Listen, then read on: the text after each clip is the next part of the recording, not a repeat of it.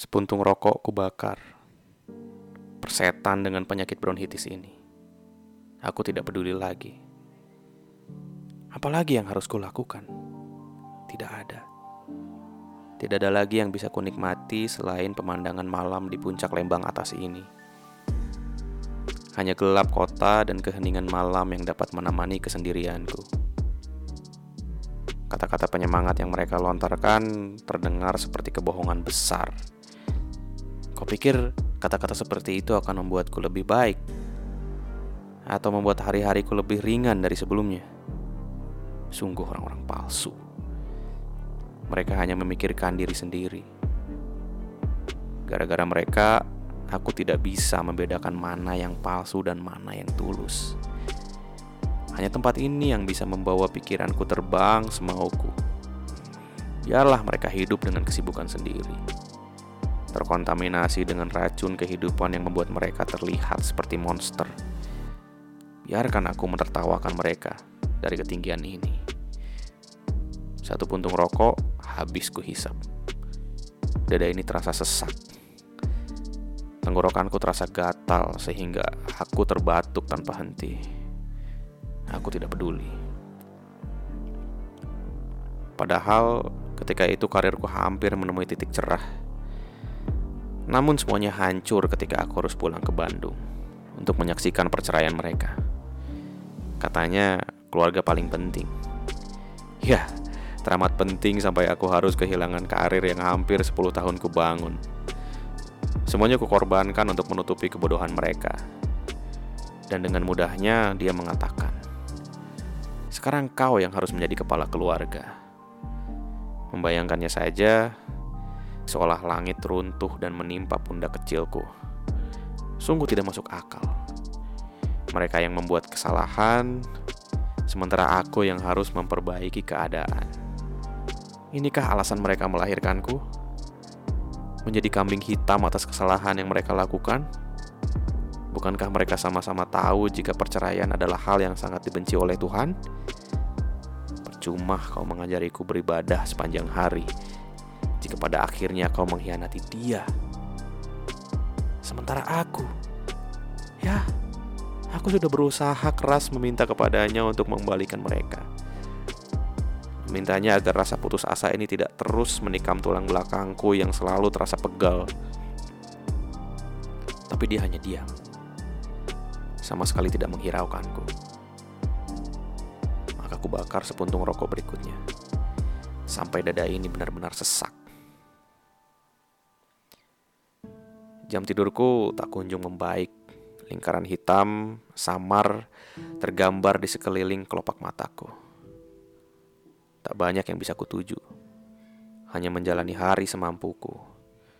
Makan, minum, bekerja untuk bertahan hidup, dan tidak ada lagi yang tersisa. Sudahlah, dia tidak akan menolongku. Semakin hari, aku semakin yakin jika dia hanya lelucon belaka. Mendengar mereka menyebut namanya saja sudah cukup membuatku ingin tertawa. Dasar makhluk palsu bisa-bisanya mereka terdustai oleh dirinya sendiri. Seputung rokok kembali kubakar. Aroma tembakau ini membuatku merasa lebih hidup. Kepulan asap yang kutiup terasa menghangatkan wajahku. Hanya rokok ini yang membuatku tak sendiri. Kesepian sudah menjadi makananku sehari-hari. Bahkan, sepertinya dunia memusuhiku. Meskipun aku tak peduli, namun kehampaan ini cukup menusuk dada kananku. Padahal sudah satu tahun aku bersanding dengan kehampaan ini. Tuhan, tidak. Aku sudah memutuskan untuk tidak mempercayainya. Aku tidak akan memintanya, meskipun aku membutuhkan sosok penolong.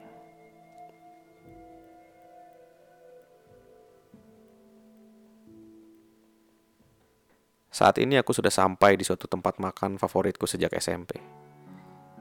Di sana, aku bisa memesan mie instan dengan mangkok bergambar ayam yang sering aku pesan ketika aku ingin mengenang masa kecil. Tak ada beban, tak ada rintangan, hanya tawa dan kebahagiaan yang terasa. Aku beranjak masuk, melewati pintu tirai yang berdenting setiap kali orang menyentuhnya. Kulihat dia melambaikan tangan, seorang wanita yang kukenal dari semenjak SMP bernama Ayu. Aku beranjak menghampirinya, lalu kutarik kursi kayu kecil yang sebelumnya tersembunyi di bawah meja dan duduk di hadapannya. Kamu apa kabar? Tanya Ayu. Lumayan, jawabku. Capek banget sih wajahmu, lanjut Ayu menggumam sambil meraba isi tasnya. Ya, biasalah kerjaan. Papa mama apa kabar? Jawabku dan lanjut menanyakan kabar kedua orang tuanya yang dulu cukup ku kenal. Papa sudah nggak ada, jawab Ayu. Hah? Maaf. Sorry, sorry aku tidak tahu. Emang papa meninggal kenapa? Tanyaku dengan penasaran. Tidak, tidak, dia tidak meninggal. Dia pergi berpisah meninggalkan ibu. Hah? Lalu dia terlihat berkaca-kaca. Serius? Sama dong kita. Jawabku sambil tertawa dan menjulurkan tangan kanan untuk mengajaknya berjabat tangan. Lalu dia terkejut, perlahan Air matanya yang menetes dia usap, lalu bibirnya mulai memperlihatkan senyuman yang semakin lama semakin menghangatkan suasana seisi tempat ini. Ekspresi wajahnya membuat sekeliling pandanganku terbawa. Bahagia, berwarna, tak lagi gelap, tak lagi kelam.